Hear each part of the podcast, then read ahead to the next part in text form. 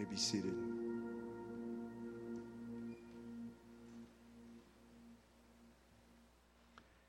It was an interesting time in Israel when Elisha was the prophet and Joram, the son of Ahab, was king of Israel. We find in the text in 2 Kings chapter 6 and in chapter 7 that Israel was under attack. The country of Aram surrounded Samaria, which was the capital city. The siege lasted so long. The scriptures tell us that the Hebrews resorted to cannibalism. Oh. Then, then God gave Elisha a message which he shared with the king. The message was quite simple. It was like this Tomorrow, about this time, I know you're going through a tough time. I know that food is so scarce. I know there's nothing to drink. But tomorrow, in 24 hours, the marketplace will be filled and you will be enjoying food and drink. Nobody could believe that. It, it was such a, a, an ugly situation. How could God even do something like that? But then the scriptures go on and, and tell us a story of four lepers. So many of you understand the leprosy of the Bible. It was a horrid skin disease that, that once you, well, contracted it, it would slowly but surely just eat away your flesh and your organs until you died. There was no cure, there was no hope. But the scriptures tell us that these four lepers were outside the skitty, skitty, city gate. And, and they started to talk with each other. They said, Hey, you know what, guys? This is kind of a desperate time. If we stay here, we're going to basically starve. But we might as well go back to the enemy camp. Might as well. I mean, if they kill us, then we die. But if they take us captive, at least we'll have some food. So that's what they decided to do. When they arrived in the our, our Arameans camp, their jaws dropped. they rubbed their eyes. They couldn't believe it. Nobody was there. They went in tent after tent and feasted and drank their wine, and they couldn't believe it. And then all of a sudden, they came to their senses. They stopped. They said, You know, here we are, enjoying a feast. And literally everybody back home is dying. And the words they said is this This is a great day of good news. We have to share it. We, we have to share it. Wow, I, I actually think the Apostle Paul felt the same way about God's grace. He knew that at one time, in, in spite of all of his accolades, how prestigious he was, that he was lost. He was starving. And as he looked out, he saw so many people desiring and hoping for the bread of life. He knew he had a relationship with God. And he knew he was feasting on God's grace and that he had the ability to, well, live life with his sins forgiven live abundantly, and look forward to eternity. So he was jacked about God's grace. That's going to be important as we open up our text in 2 Corinthians chapter 6. But before we do that, let's pray. Oh Lord, you are a God of compassion and mercy. You are slow to get angry, and you are filled with unfailing love and faithfulness. We are a people, Lord, who are thirsty. We desire deeply to drink from your well. We are people who are hungry, and after scurrying around trying to find scraps, we realize that you alone are the bread of life. We are grateful for your compassion, for we know if it wasn't there, we'd be consumed, and for your mercy that you give us things and desire to give us things we don't deserve. We're grateful for your unfailing love and for your faithfulness. And we know, Lord, that you are slow to get angry, but when you do get angry, we know you're gracious and do only what is right. We as a people desire to hear and respond quicker to you. We confess that our arrogance before you is bothersome. I'm not sure how we believe or think that we can exist or we can do life without you, Father. We, we confess that. We can't. We pray for our land and we pray for our leaders who seem to be confused. We pray, Father, for the church and we pray for our church. We ask you this day as we gather, whether in your house or in our own private houses, Father, that you would teach us today. We love you and we thank you for everything.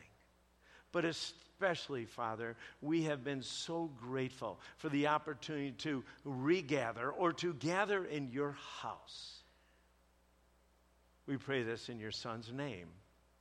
Amen. If you would, turn your Bibles or your flat screens to 2 Corinthians chapter 6. Just want to remind you that this is a letter that Paul wrote to the church at Corinth. It's a letter that uh, probably was the fourth bit of correspondence. The message that Paul just got through giving in chapter 5. And again, it's a little awkward because letters usually, we don't read letters in chapters, they just kind of flow. But for, but for us, the, the scriptures are divided up into chapters and verse and helps us. So, right before we get to chapter 6, of course, is chapter 5. And Paul gives this life giving message that we are God's kingdom ambassadors that we actually are sent out into our world to represent the Almighty God wherever we go, whether we're in Jewel, whether we're in the office, wherever God sends us, we get to represent Him. And we realize for those who have come to faith, for those who have received Christ as their personal Savior. They are God's family. And those folks had the privilege of representing God and sharing His reconciliation of Jesus to everyone. It's quite encouraging. So that's where we ended, at least our study, about a million years ago. We're picking up Second Corinthians chapter 6. So I'm going to start reading at verse 1 and read through verse 2. Paul says this as, as God's partners, we believe, or, or, excuse me, we beg you not to accept this marvelous gift of God's kindness and then ignore it. For God says, just at the right time, I heard you on the day of salvation, I helped you. Indeed, the right time is now. Today is the day of salvation. Paul starts off as God's partners or as we work together. You're going to find in this chapter, especially, there's a lot of we, which again, it was Paul and Timothy that wrote this letter, and us, those leaders and the church kind of partnering. And this is what, what he says as God's partner or partners, or as we work together, please, I beg you, don't ignore God's grace in your life. It's almost like Paul was saying, you know, there are times we forget about God's grace. And I just want to remind you, you Corinth believers, that if you do, you're going to regret it. So please, please hear me. I beg of you, don't ignore God's grace. Now, some of you may begin to question how would the Corinthian church ignore God's grace? Well, again, we have First Corinthians, but if we just stick in the, in the letter called Second Corinthians, you'll find out that God again, eh, or that Paul again, continually shares good news about Jesus and who we are in Christ. Perhaps this church forgot that they were brand new creations. That when they came to faith, that God changed them from the inside out. Maybe they even forgot the good news. The good news that Jesus died and was crucified and paid our debt. The news that Dave reminded us so clearly in the beginning of our worship time.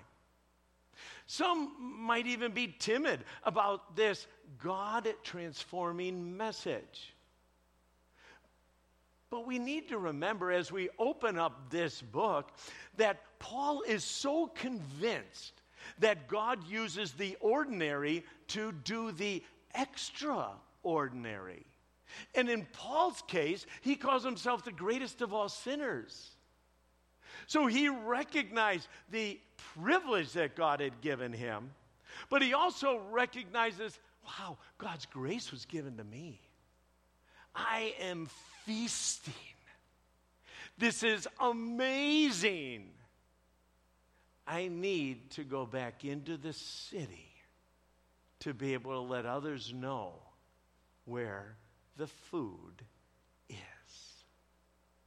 It's because of God's grace that the Spirit of God lives in you. Ordinary clay jars to do His work. How exciting is that? That you don't have to have a degree. You don't have to be able to have the Bible memorized. You and well, you fill in the blank. He says, you know, I want you to understand, in spite of who you are, in spite of who I am, God says, I'm going to use you. I'm going to allow you to walk with me and make an impact wherever you go. Then in verse 3, Paul quickly changes gears. And I think we have to understand the context before, I, before we hear verses 3 through 10. Now remember that Paul planted this church a while back before this letter was written, and he stayed there for 18 months. He was their pastor. He was the one that taught them teaching and doctrine and encouraged them to follow God in, with all of their hearts. But it didn't take long after his departure that divisive leaders began to usurp their authority and actually divide the church. In this section, um, John MacArthur writes this in his commentary. He said, Despite their shortcomings, the Corinthians were a blessing to Paul. His heart was filled with joy because many of them had believed the gospel. Yet, the Corinthian congregation had also caused Paul much heartache. He had been savagely attacked by false teachers who had infiltrated their assembly. And a trip to Corinth, which he tried to mend some of those relationships, had not gone well for Paul, turning into painful, sorrowful visit. The apostle experienced the full range of emotions from the heights of joy the, to the depths of sorrow. And in his dealings with the Corinthians, nowhere is such tension between honor and dishonor, between joy and sorrow, better expressed than in this epistle, and especially in this passage. I want to warn you, when we first read it, and if it's the first time you've read Second Corinthians chapter 6 verses 3 to 10, which again we're going to read in a moment. It's going to feel like Paul is tooting his horn, but he isn't. Remember, Pastor Paul was reminding his friends that he was the real thing. He was a shepherd that only wanted God's best for him. He wanted them to realize that ministry is hard, mostly because you're others focused. You are serving others, you're caring for others, you're picking up your cross and enduring to the end.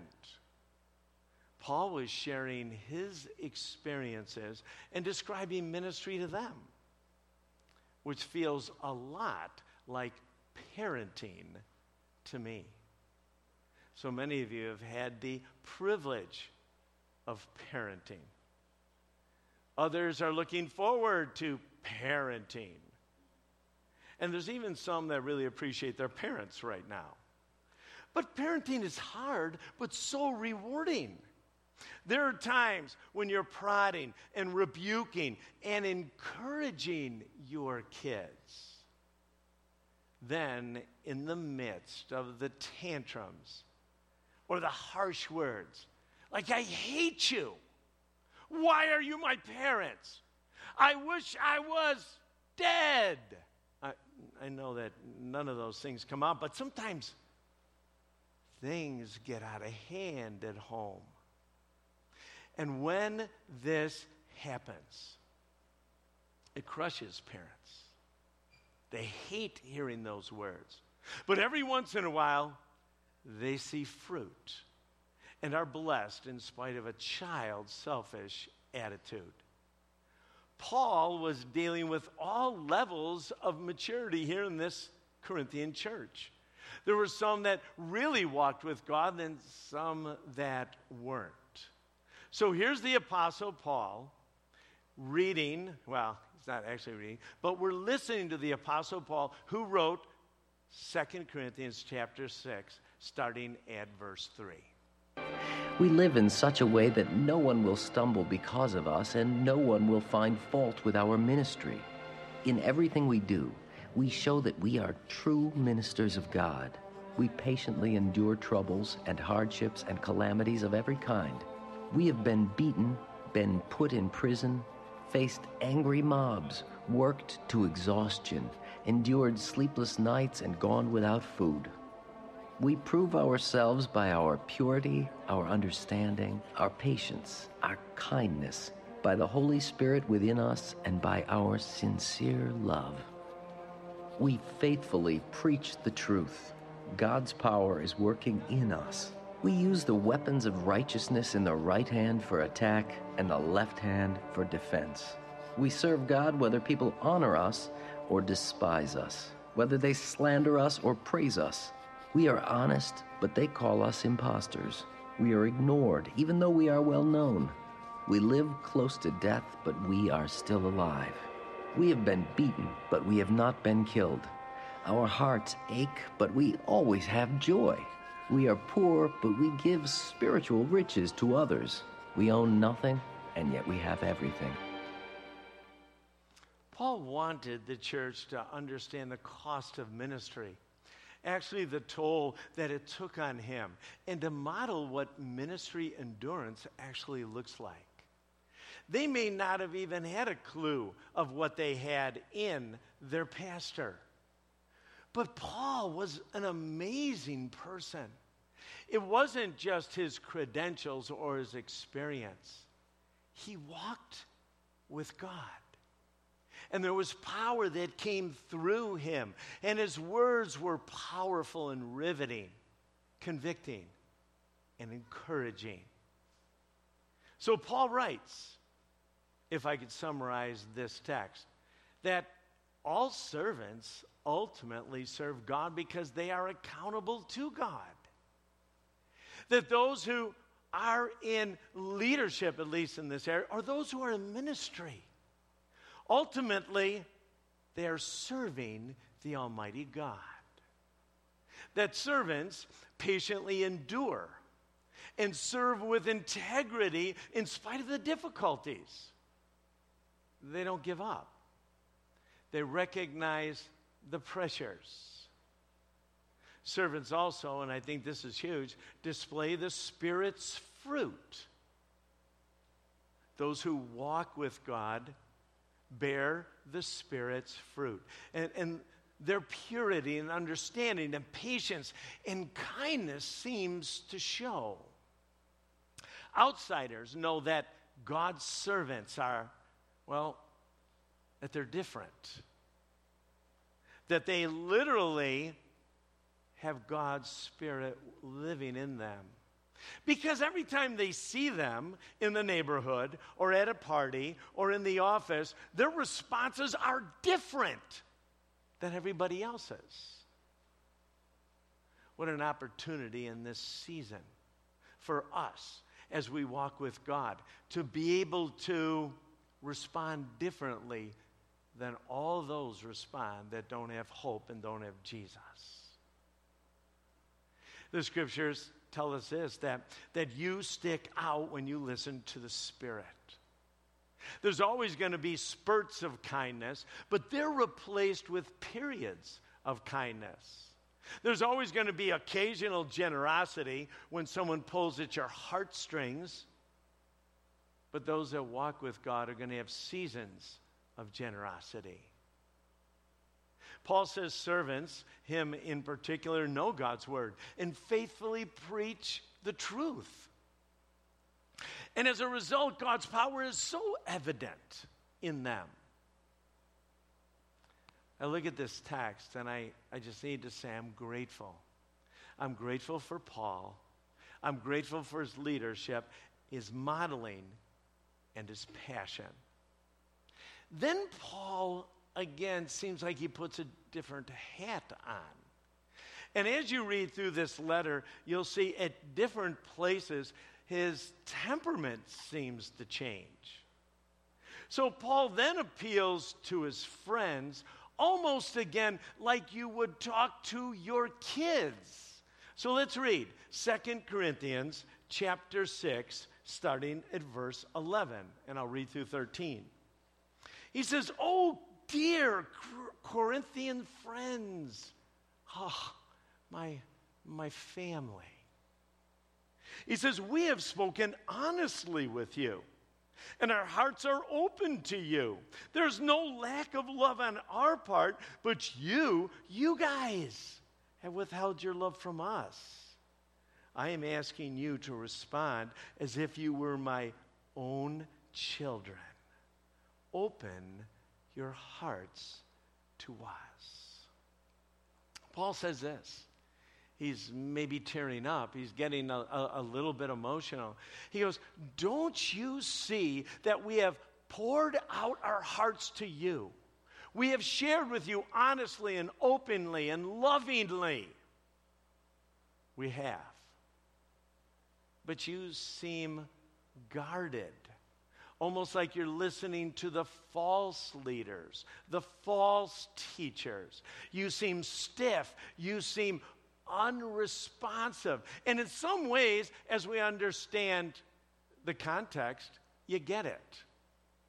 There's been a whole bunch of people badgering Paul. There's been a whole bunch of people maligning Paul and his leadership and his words. So maybe the folks are a little bit cautious but Paul says, You, you know me. I, I spent time with you. You know the cost of ministry for me. I'm asking you, I'm asking you, open up your hearts. You're listening to the wrong voices. We are family, and I'm asking you, Paul says, to respond to me like family.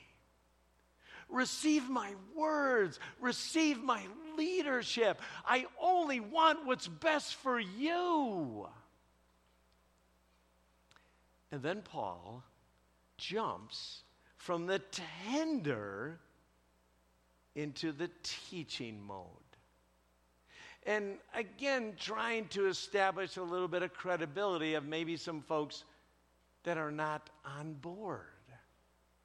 But look at Second Corinthians chapter 6, and, and I'll start reading verse 14.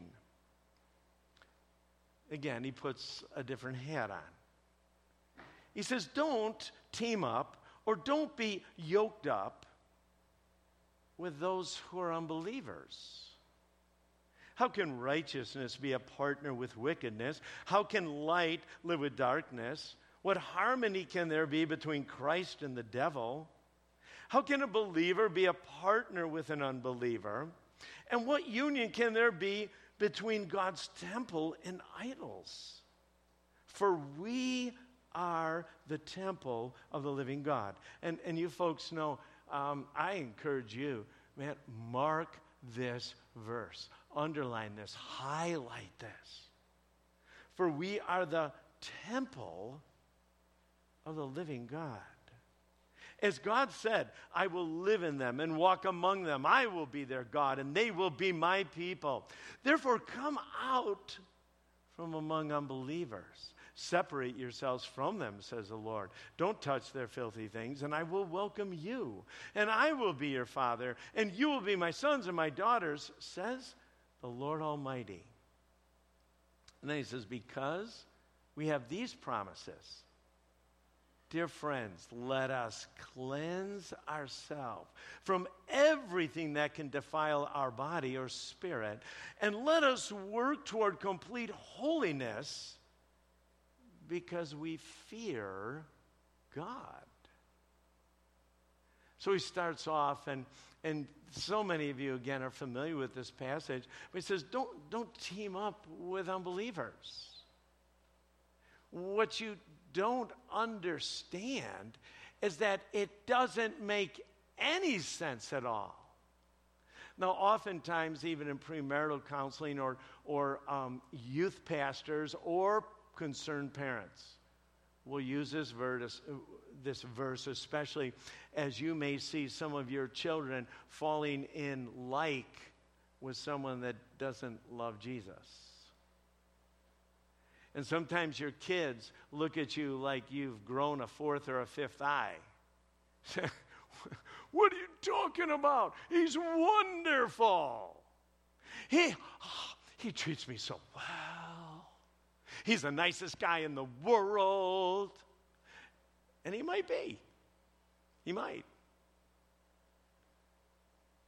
But those who have walked with God for a while realize no matter how nice, how wonderful, how great that guy or girl is, it is really going to be hard, impossible to move forward. Let me give you the illustration. Paul just says this How can this partnership work? It, it, just can't. It's impossible because holy or clean can't hang out with disease or germed. We certainly know about germs and viruses at this moment in our lives. He says, Hey, light can't hang out with darkness. If there's light, there's not going to be darkness. Impossible. And Christ can't co habit or, or partner up with the devil. He says, For we are God's temple. God lives in us. It was mentioned already by Paul in chapter 1. But let's look at this clip. In the Old Covenant, the temple was a physical building. It was a holy place, the dwelling place for God on earth. In the temple, people could worship God and God could speak to them. Because God is holy and good and pure, everything that entered the temple also had to be clean and pure. Now, in the new covenant, instead of having a physical building as a temple, the Holy Spirit dwells in us people, that is, in Jesus' disciples. It says in 1 Corinthians 6, verse 19, Or do you not know that your body is the temple of the Holy Spirit, who is in you, whom you have from God, and you are not your own? In this verse, we're told that we are now the dwelling place for the Holy Spirit here on earth. That means that we have become that holy place. You know, honestly, this is so foreign to so many of us. As Dave was even describing earlier, the early um, Hebrews, as they would go up to the temple, the temple was a big deal. The reason the temple was a big deal is that's where God dwelt.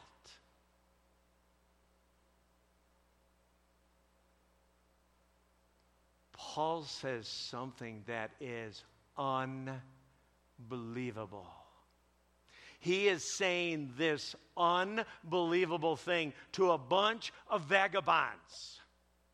L- let me say this. Remember, out of all the churches that Paul had a relationship with, at least we believe that the church at Corinth had the greatest amount of problems the greatest amount of division, the greatest amount of troubles. And what he was saying was life giving. He's saying, You guys, you are God's temple. We know you've had issues. We know there are problems. But I'm letting you know that by God's grace, He is living in you and changing you from the inside so that where you go, people will be able to smell like Jesus. As we've talked about earlier, have the fragrance that will be able to represent him well. Now, again, you may not believe this. You may not even get this or you may not think this is a big deal, but to the original hearers, this blew them away because they also had all kinds of temples of foreign gods. Paul, are you saying I'm the temple? I'm where God resides? Yes. Yes. So, what is so exciting is that this wasn't the first time the Israelites or the Jews heard about this. In Ezekiel's prophecy of the dry bones in, in chapter 37, again, many of you have understood this text. But at the very end of Ezekiel's prophecy, he Ezekiel says this Ezekiel 37, verses 27 and 28. I, in the future, Ezekiel's talking, will make my home among them.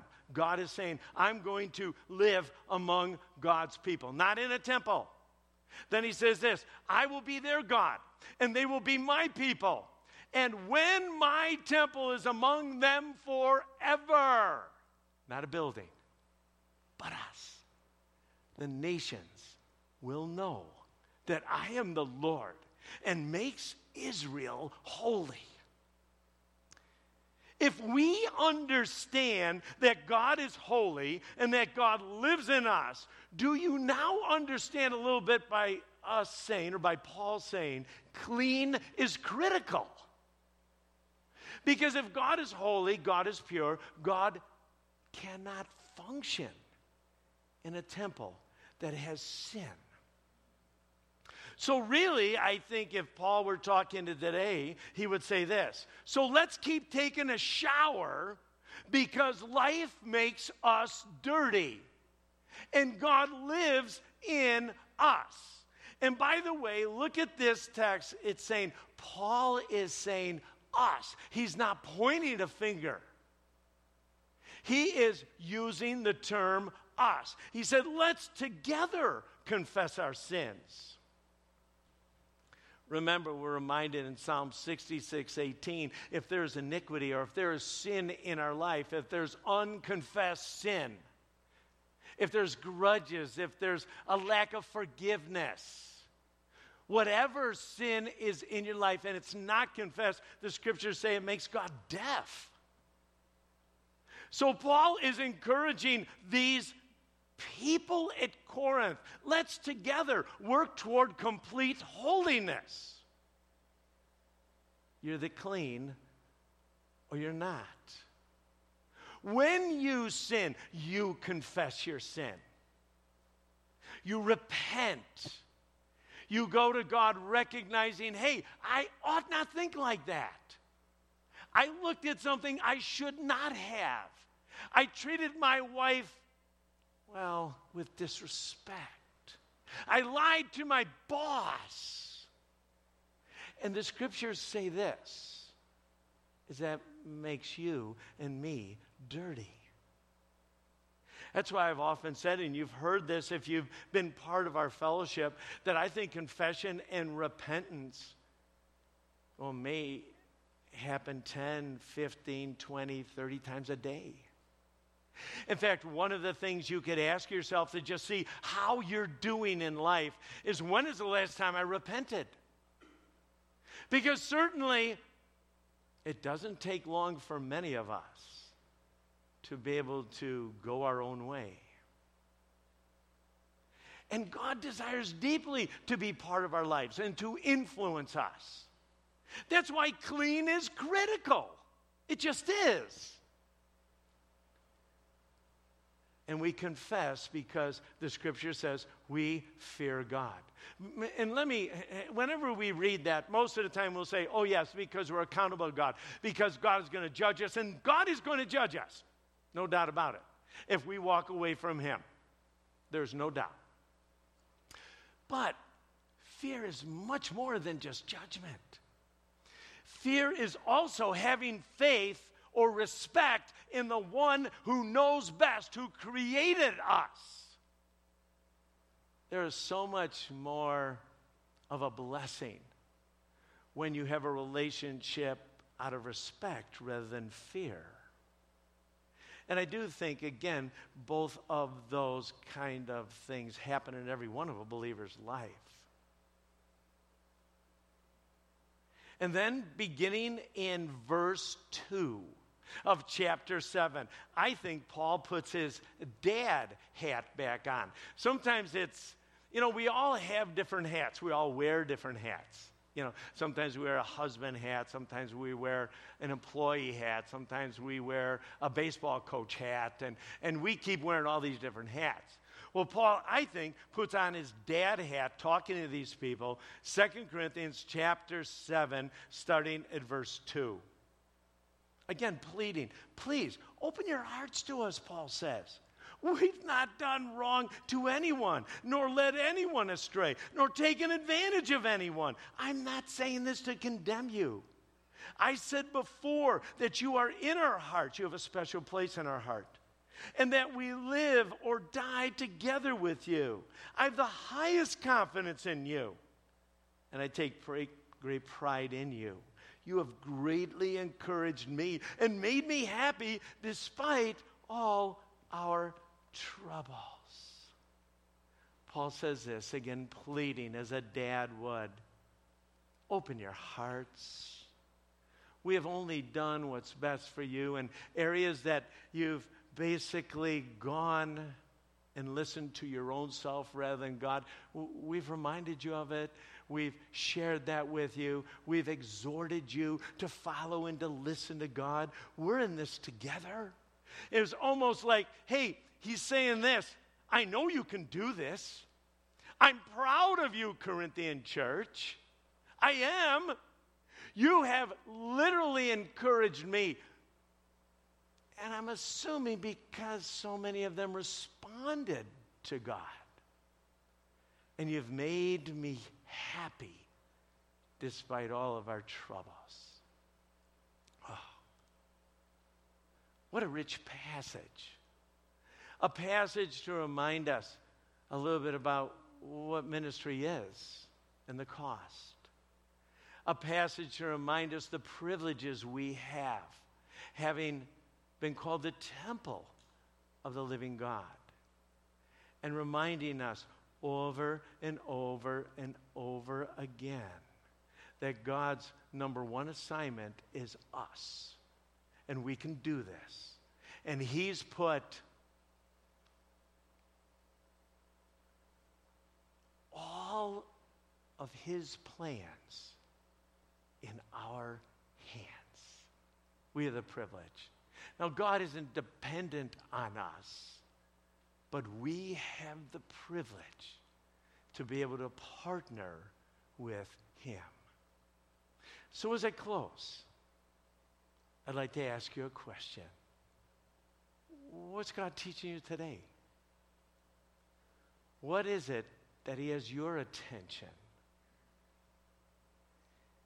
Do you feel the pat on the back and say that, attaboy? Is there a place maybe you need to repent? Because as the Holy Spirit comes, remember this Holy Spirit has two main responsibilities is to convict, and to lead and to guide. May we continue to allow the Spirit not only to work in our church, but in our individual lives. Let's pray. God, I thank you. I thank you for Paul's reminders. Lord, we cannot believe your plan, your number one plan, is to live in us and to let us be your ambassadors in your world. That we get to share with people where the food is, where the security is, where the future is. Lord, not one of us deserve that. We sometimes take pretty casually you living in us. And we look at sin and actually flaunt it. But God, we know it's not right, and, and we want to walk with you more. We want to walk with you closer. We want you to be able to guide us and convict us. And so, Lord, every day, as you change us from the inside out, would we really be quick responders? And would people, well, on the outside, see a bunch of clay, ordinary jars making a kingdom impact wherever they go? We love you. In Jesus' name. Amen.